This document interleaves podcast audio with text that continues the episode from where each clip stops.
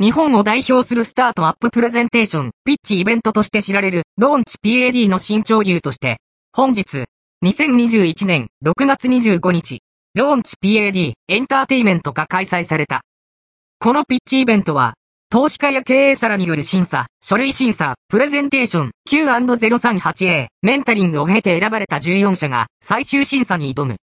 これまでに、ローンチ PAD 出場企業は、22社が上場を果たしている。今回のローンチ PAD エンターテイメントでは、どんなプレゼンがあったのか、その特徴は、そして優勝者は登壇企業計14社による6分間のプレゼンテーションのサマリーとレビューをお伝えする。